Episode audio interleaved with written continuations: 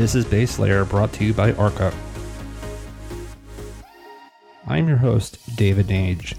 This is Base Layer, where institutional investors come to learn about crypto. This is David, and this is your new episode of Base Layer. I have Hugo Renaudin, the CEO of LGO, with me today. LGO is a leading digital asset exchange for institutions. Hugo, how are you? Very good, very good. Thanks for having me. So, this is going to be a great conversation. Hugo, uh, as I've had other guests on my show has traditional finance background um, and has made his way into digital assets, and so we love talking about that crossover, if you will. So Hugo, before we get into LGO and the things that you're doing there, we'd like to get a little more information about you. As I alluded to, you have worked in positions in FX trading and derivatives and fund management. Tell us a little bit about uh, your background before LGO, and then tell us about what specifically led you to the world of digital assets? What about the underpinning technology and the revolution, if you will, that was happening here led you to this world? Yeah, absolutely. So first, I'm a I'm a mathematician by by trade. I, I studied math. Uh, uh, I did a master's in math in France, and that led me to, uh, as you mentioned, to work in the financial ecosystem uh, in you know let's say quantitative position. So I was working in in, in, in SpotFX. I, I, used to do uh, equity derivative structuring. I did a bit of portfolio management uh, as well, but uh, you know, with a heavy, heavy aspect, uh, heavy um, focus on, on, on mathematics. Um, so that's how I kind of, uh, you know, that, that's my experience in, in traditional finance. It's tech and and, and math related. Um, and a couple of years ago, um, you know, I, I, was actually still a still a student, uh, and and one of my computer science uh, teacher talked about blockchain and it was like the, the first time that i heard about this. So i was quite interested about that started looking at it uh, applying what i knew uh, on finance and and what i learned uh, in the blockchain ecosystem and tried to make um, you know both and meet. Um, and that's that's that's what how i started. So i moved to new york a couple of years ago and i before before starting lgo i started working for uh, a cryptocurrency hedge fund. So that was pre 2017 bubble. And at the time, we had $100 million in AUM. We were one of the biggest uh, hedge fund in the space, and we were doing arbitrage. So believe it or not, at the time, we were doing arbitrage by just clicking on screen, right? So today, it's like uh, it wouldn't be possible. There would be no spread, but at the time, we had like actually several spread of several percentages. You know, just arbing the market um, in a very uh, you know manual fashion, and we we did make uh, some some good money. So from there, um, met my co-founder uh, Fred. We and we, you know, being being um, on the other side, of being a trader, you know, I kind of saw the what lacked in um, in, in you know in the cryptocurrency exchanges at the time, and so we decided with Fred to to put together uh, an institutional exchange, and that that was the beginning of of LGO. So you know, fast forward uh, three years later, um, uh, we have LGO. LGO is the leading European exchange for for institutions. We have um, in Europe, sorry. So you know we have approximately 50, uh, 50 counterparties that uh, that trade Bitcoin uh, and Bitcoin only today uh, on our platform. They come from 15 different jurisdictions. Um, we offer them, you know, trading services, financing services, execution services, and and yeah. So that's a that's a bit about uh, my life in crypto. Okay. And so, as relates to LGO, what problems are you trying to solve? Because exchanges and the like out there, there are many. Um, there are places that people can go, but obviously, you guys have done a significant job getting clients onboarded. So, what problems are you trying to solve, or what problems did you see that you're trying to solve? Yeah, absolutely. So um, the, the first problem that we that we uh, that we thought we were solving, and that actually didn't end up being a real problem was a problem of transparency. So the very beginning of, uh, and that, that's actually quite interesting to, it was a quite interesting experience and, and very humbling as well because the basis of LGO was to um, to create an exchange that was provably transparent, with the idea that what was uh, missing for most of institutional investors was transparency on the market.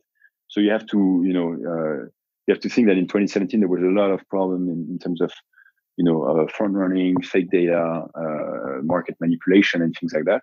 And so we wanted to solve this problem with uh, with technology. So you know, building um, building a protocol that use uh, that uses blockchain to prove the transparency of trade. So that, that was the basis of LGO. That is something that we've done. That is available. Actually, you can uh, for every trade which happens on LGO, you can actually go and see on the Bitcoin blockchain, uh, you know, the, the, the authenticity of orders, and you can you can check that the trade is, is, has actually been done. But we thought that would be the the, the you know what would um, move uh, institutional investors. As you might guess from how I, I, I tell the story, it is not. It's a good point. Obviously, it's a nice to have transparency, but you know we we we realized pretty quickly that there was a much more than this, much you know many more problems uh, that you know that our clients were facing. So you know going from there, we started focusing on on on, on our client base, which are not so much traditional institutions, you know, uh, you know the big asset managers of this world, uh, banks, uh, you know, all that, and, and you know we can we can go deeper into that. But I, I think they're they're most they first have to get used to like instruments like futures that are easier to use for them before going into into physical bitcoin. So you know with with this in mind we, we started you know focusing much more on crypto native institutions. Mm. so i'm talking about cryptocurrency hedge funds crypto asset managers and you know we're starting we started um, kind of developing our services our offer so that we can um, offer them exactly the right service. So it comes down to several stuff. So, you know, you look at our clients, most of the time they have their main cost is an execution cost and a financing cost. And that's that's the basis of you know their cost of trading. So that's the L in their PNL. Um, in terms of execution, we've worked very hard to bring the best, uh, one of the best liquidity possible on the market. So we we work with uh, seven of the ten biggest market makers in the in the Bitcoin space and we offer some of the lowest slippage in the market to our clients. So we we lower the, the execution cost as much as we can. On the financing side of things, that is actually something that we're rolling out. Um, we have a you know a lot of clients that are that have a hedge fund or an arbitrage uh, type of trading, and so they're obviously very capital efficient. And we're offering them flexible ways to finance their trade, a bit like a prime broker, if you want mm-hmm. uh, so that they can trade with the lowest financing cost possible. And so, you know, kind of understanding as much as we can uh, the our clients, which are again crypto native institutions, and developing the right services and the right products has been so far the key to to, to our success. Got it. And so you work with more than 40 institutions around 15 countries. And so I'm curious, as we've all been trying to dissect what the sentiment is out there as relates to Bitcoin and other digital assets in light of a global pandemic. And now, obviously, here in the States, we've seen a massive sell off in the equity markets and we've seen deterioration in the credit markets. You know, what are you hearing? What is the current sentiment out there from your clients and from people out there that you're talking to? Um, I think our clients are quite, you know, uh, especially uh, except those that that got burned in, in you know, for, during the episode of uh, March 12th. But most of our clients are, are actually pretty happy about what's uh, what's what's going on. So um, most of our clients are long volatility. So there's, you know, some good volatility on the market for the past few weeks, and that allows them to make to make some money. So they're they're happy about that. Um, there's also something which is um, which is quite interesting to notice, and that you know it's kind of a change in paradigm. Um, I think you were talking about credit risk in the in the in the traditional market, but with what happened with the you know the the the, the chain of liquidations on BitMEX on March 12th, and you know like you see that the the whole market is is a bit more structured in terms of how they take uh, credit counterparty risk and and that's that's uh, that's something that was definitely not there a couple of months ago, uh, where it was way easier to get you know financing, and now uh, the the market is getting more and more um, more and more yeah institutional. You could say institutional. Um, one thing that I will add as well, and you know we're discussing that with uh, with a couple of clients. You know, in, in the current context, Bitcoin makes sense as an asset um, mm.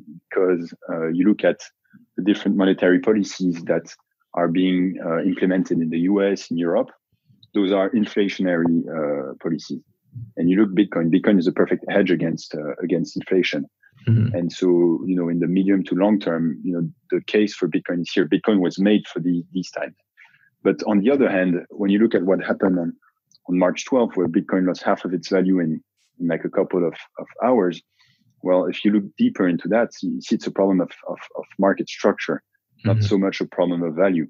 And that kind of makes you wonder, you know, um, there's an asset that has real value, but that can, the price can fluctuate by, you know, uh, by half just because of, of market structure. So there's a common um, understanding amongst uh, institutional clients that a lot of work has to be put very quickly into building a more robust uh, infrastructure.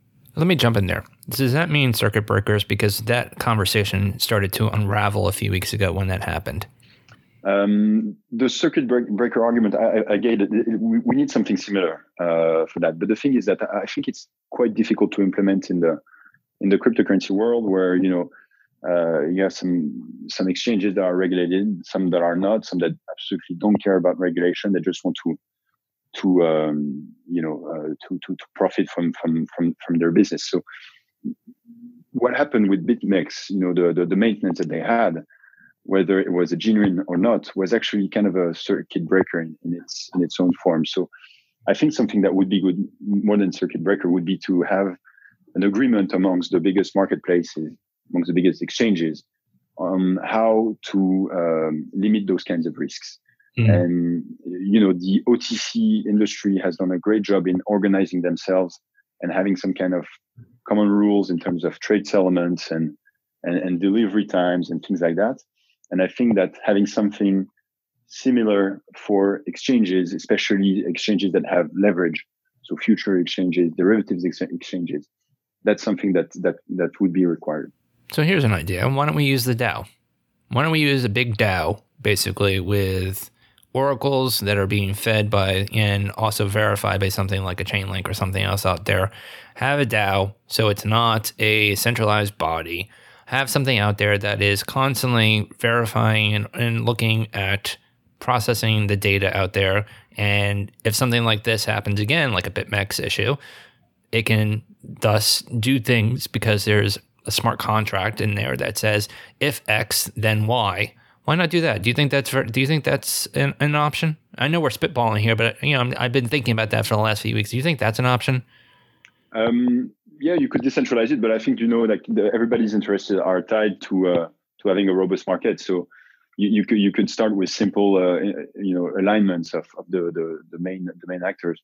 Um, the thing is that if you so if we go through the decentralized um, to the decentralized option, a big DAO, and you know having exchanges connect to that, you know, I mean, us as an exchange would be a would be kind of a stretch because you know you kind of have to give up your your security, your systems to to something which is a uh, um, which is decentralized, and you know that's in the long term. I do agree with you that would be the ideal solution. In the short term, I think that's something you know just having some kind of understanding and and and as well, you know, the, a response from market participants, maybe not to put all their funds into or to, to put all their hedges into one hedging platform and kind of spread the risk like that. That's something that in the short term, I think has uh, has good chances of success. Got it. And so I, I think what most people got from, you know, Black Thursday, whatever you want to call it, the whole BitMEX issue is that hedge funds and investors out there were getting margin called. And so you and I both know because we came from traditional finance world, when you are margined and you're over levered and you get a margin call, you basically have to sell anything that's not basically nailed down to the floor. And so that is gold, that is Bitcoin, anything that is liquid that is that can be sold, you know, obviously to cover that margin. So I think do you agree with me that that was basically the culprit there? That it was basically a cascading margin call that everyone basically had to sell and kind of bail out their their ships and get out the water as much as humanly possible. I, I, I do agree with you, and I would add two things. Um, the first one is the fact that liquidations were made on uh, BitMEX's order book, which is um, uh, an increasing factor of uh, of uh, you know uh, of this event. So at some point, so it's Multicoin that made a very interesting analysis on that, and uh, I'll send you the link after that. But it's it's a very interesting read. at some point there were 200 million dollars of liquidation that had to be done on, on BitMEX, and um, the bids were there were only 20 million dollars in bid. So you know, so that that that could have completely drove the, the price to potentially to zero uh, just because of this kind of imbalance of, of, market structure. Yep. Now, the second thing that, I, that I'll add, and that's something that ha- actually happened to, a, to one of our clients. So the, the, the margin call is indeed uh, the, the main cause, but something that we can add as well is the latency of the of the blockchain network. Hmm. So um, as, as you know, on BitMEX, you have to deposit collateral in, in Bitcoin. Mm-hmm. And actually, you know, there's a good correlation between market volatility and, uh, and transaction fees and length of uh, transaction on, on, on, the main blockchains like Ethereum and, and, and, Bitcoin. And so we have one client that wanted to deposit more collateral to, to, to meet their margin call. But the thing is that their collateral didn't reach uh, their wallet on BitMEX just because the, mar- the, the network was congested. So they got liquidated all the same. And so that's the kind of stuff that, you know, that only happen in, in the, in the blockchain world, the, the scalability of, of the blockchain network and you know it, it happened at the at the worst possible moment and so that's mm-hmm. something that we've seen as well and so when we think about institutional landscape when we think about the folks here in the states that are participating the hedge funds the digital asset funds uh, some of the family offices out there. Obviously, you know, I've been pounding the pavement for years, and we've started to see some more family offices start to dip in. You know, the last few weeks has been very interesting as people are starting to evaluate uh, Bitcoin as an untethered financial asset. And so, how would you say, you know, because obviously you serve both U.S. and institutional and European clients, how are the European European institutional uh, kind of landscape? How is it different from the U.S. landscape? And uh, what are kind of some of the lessons that you can learn from both sides of the uh, the pond, if you will. Yep, absolutely. So one thing which is um, very different between the US and Europe is the fact that there exists um, traditional instruments in the US to gain exposure to Bitcoin. So you have uh, you know you know you have CME that has listed uh, futures and options now on Bitcoin, and that's been that's been uh, live for for more than, than a year now, and it's doing uh, it's doing actually very good very good volume. And that's a very easy way uh, for an institution to get into this market, right? Because it goes into the same pipes. You don't have to go through the complexity of, you know, opening a wallet, securing that wallet, uh, understanding how blockchain transactions work and, and whatnot. It's a future. So it, it clears the same way. It's, you know, it, it works just the same way as any kind of commodities future that's, that an institution might, might have. So, you know, the instruments on the US side are here and that makes it so much easier for institutions to get into this space and, and for us as service providers to kind of educate our clients on that. Um, in Europe, you know, you have you don't have those, kind you don't have this kind of instrument. Um, you do have some uh, local uh, exchanges like there's the Deutsche Börse that is working on, on, that. There's the Swiss the Swiss Stock Exchange that is working on, on on a bit that has been working and that has released a Bitcoin product as well. But you know, it's it's it's still um, not so widespread. So there's you know, I, I think Europe is much slower from a traditional institutional standpoint, but you know, there's a clear regulation that is being rolled out uh, in most countries. In Germany, there is one. In France, there is one. In Swiss, obviously, there there is one as well. So I think things are taking are a bit slower in Europe, um, and than than in the US for sure. But you know they're slowly catching up, and and the, the regulation is playing an important uh, an important uh, role here as well. Right. So would you say now, and I'm not asking you to forecast, but would you say now is a good time to potentially look into diversify their portfolios into institutional clients out there? And why would it be a good time to do it now? Um, so, so, first, this is not investment advice, obviously. Uh, I'm, you know, we're in this space, um, and and that means that we we do believe that Bitcoin has uh, has some value. Um, now again now more than ever um, it's it's the, the it's time for bitcoin and, and bitcoin was made for that. So it's kind of a make or break time for, for bitcoin. But if you if you do believe in the in having an asset which is um, you know which has a fixed uh, inflationary uh, uh, policy which is uh, coded uh, which has a scarce supply um, which can be used by millions of people around the world without intermediaries. uh, that has been used as a safe haven, that has been used as a way to do cross-border payments, and you know that has actual good traction in, in some countries. You know, you have countries like Turkey where there's more than 20% of the population that owns cryptocurrencies. I think you know now with the current crisis, with the current um, fact that everything has to be digitized, the, the, the monetary policies that we touched on earlier, um, this is a perfect time for Bitcoin. And obviously, it's not going to take a, uh, some days or weeks to, uh, to to materialize, but over the course of the next months, the next year, I think this is really where, where when we'll see whether Bitcoin can uh, live up to its uh, original promise to be this kind of decentralized um, digital money that can be used as you know uh, as a as a flight to quality that can be used as a as um, as a mean of transfer or, or whatever. So I think now is the it's a very very interesting time for for Bitcoin. That's for sure. And so we've seen over the last few weeks, especially this week, that Binance just made an acquisition of CoinMarketCap. We've seen some other uh, exchanges like Kraken be acquisitive. Do you think exchanges are going to be more acquisitive this year? And could you, not necessarily, I'm asking you to forecast for LGO, but do you see pockets where you know obviously exchanges can add to their value proposition to make it that much more sticky?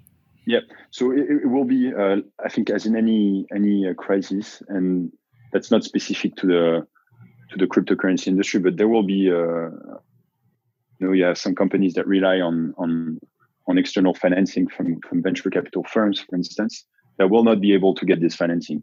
Um, so either you'll have acquihires or you'll have businesses that will sell themselves to uh, to businesses that can actually generate cash, that can actually generate profit, or that can pay with with some stock.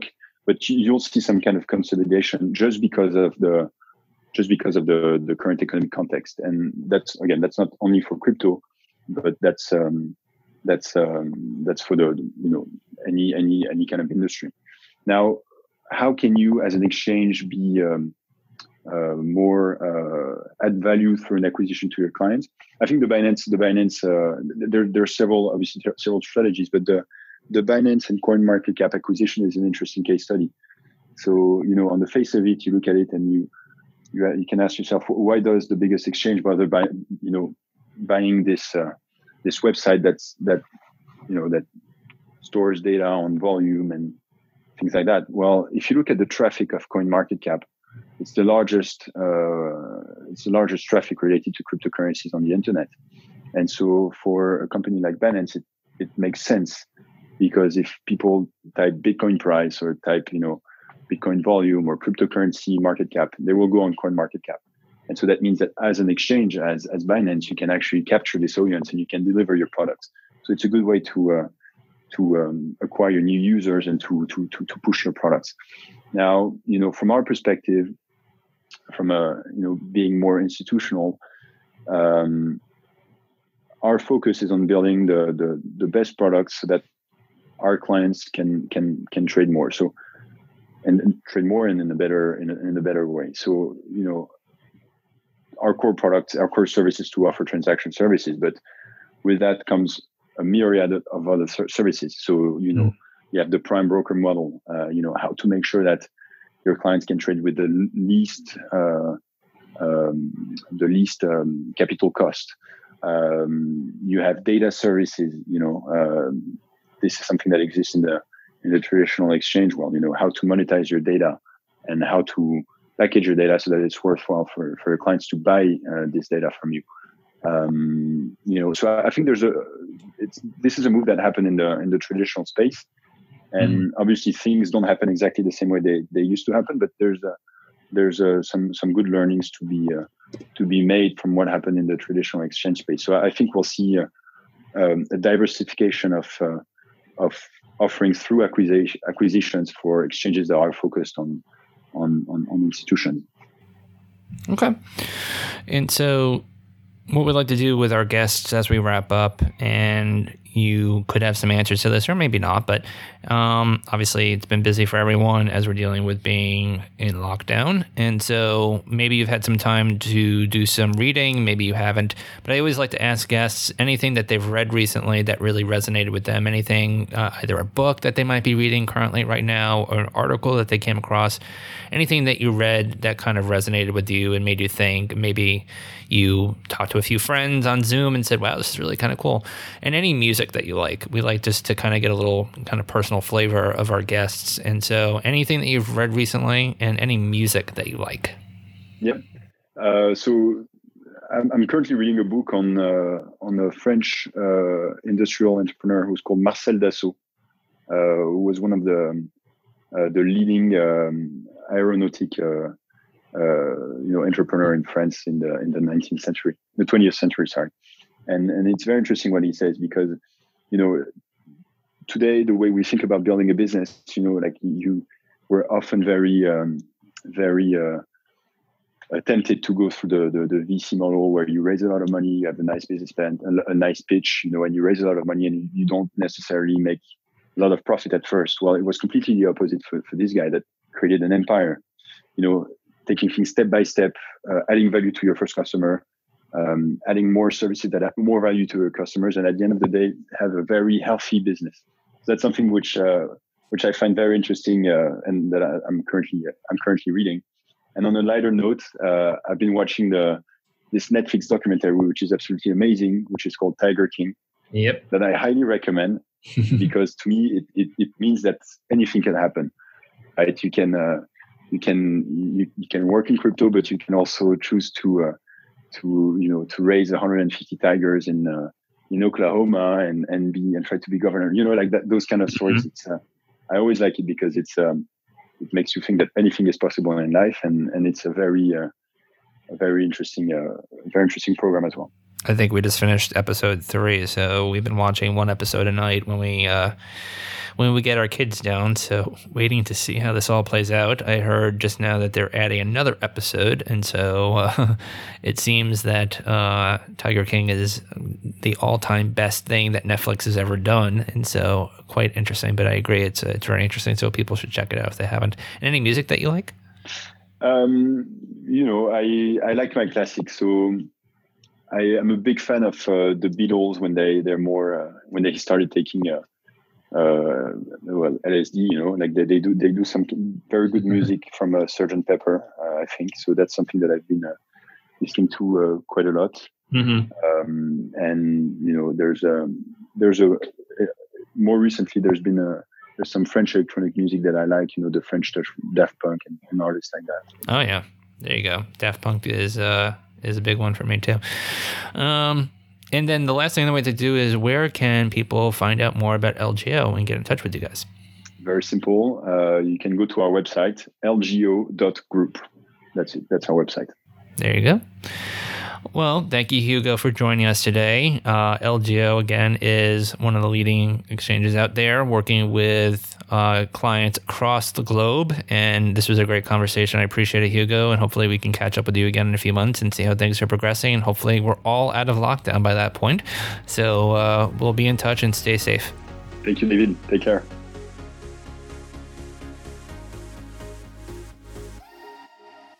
For more notes from this past episode about our guest, please go to www.ar.ca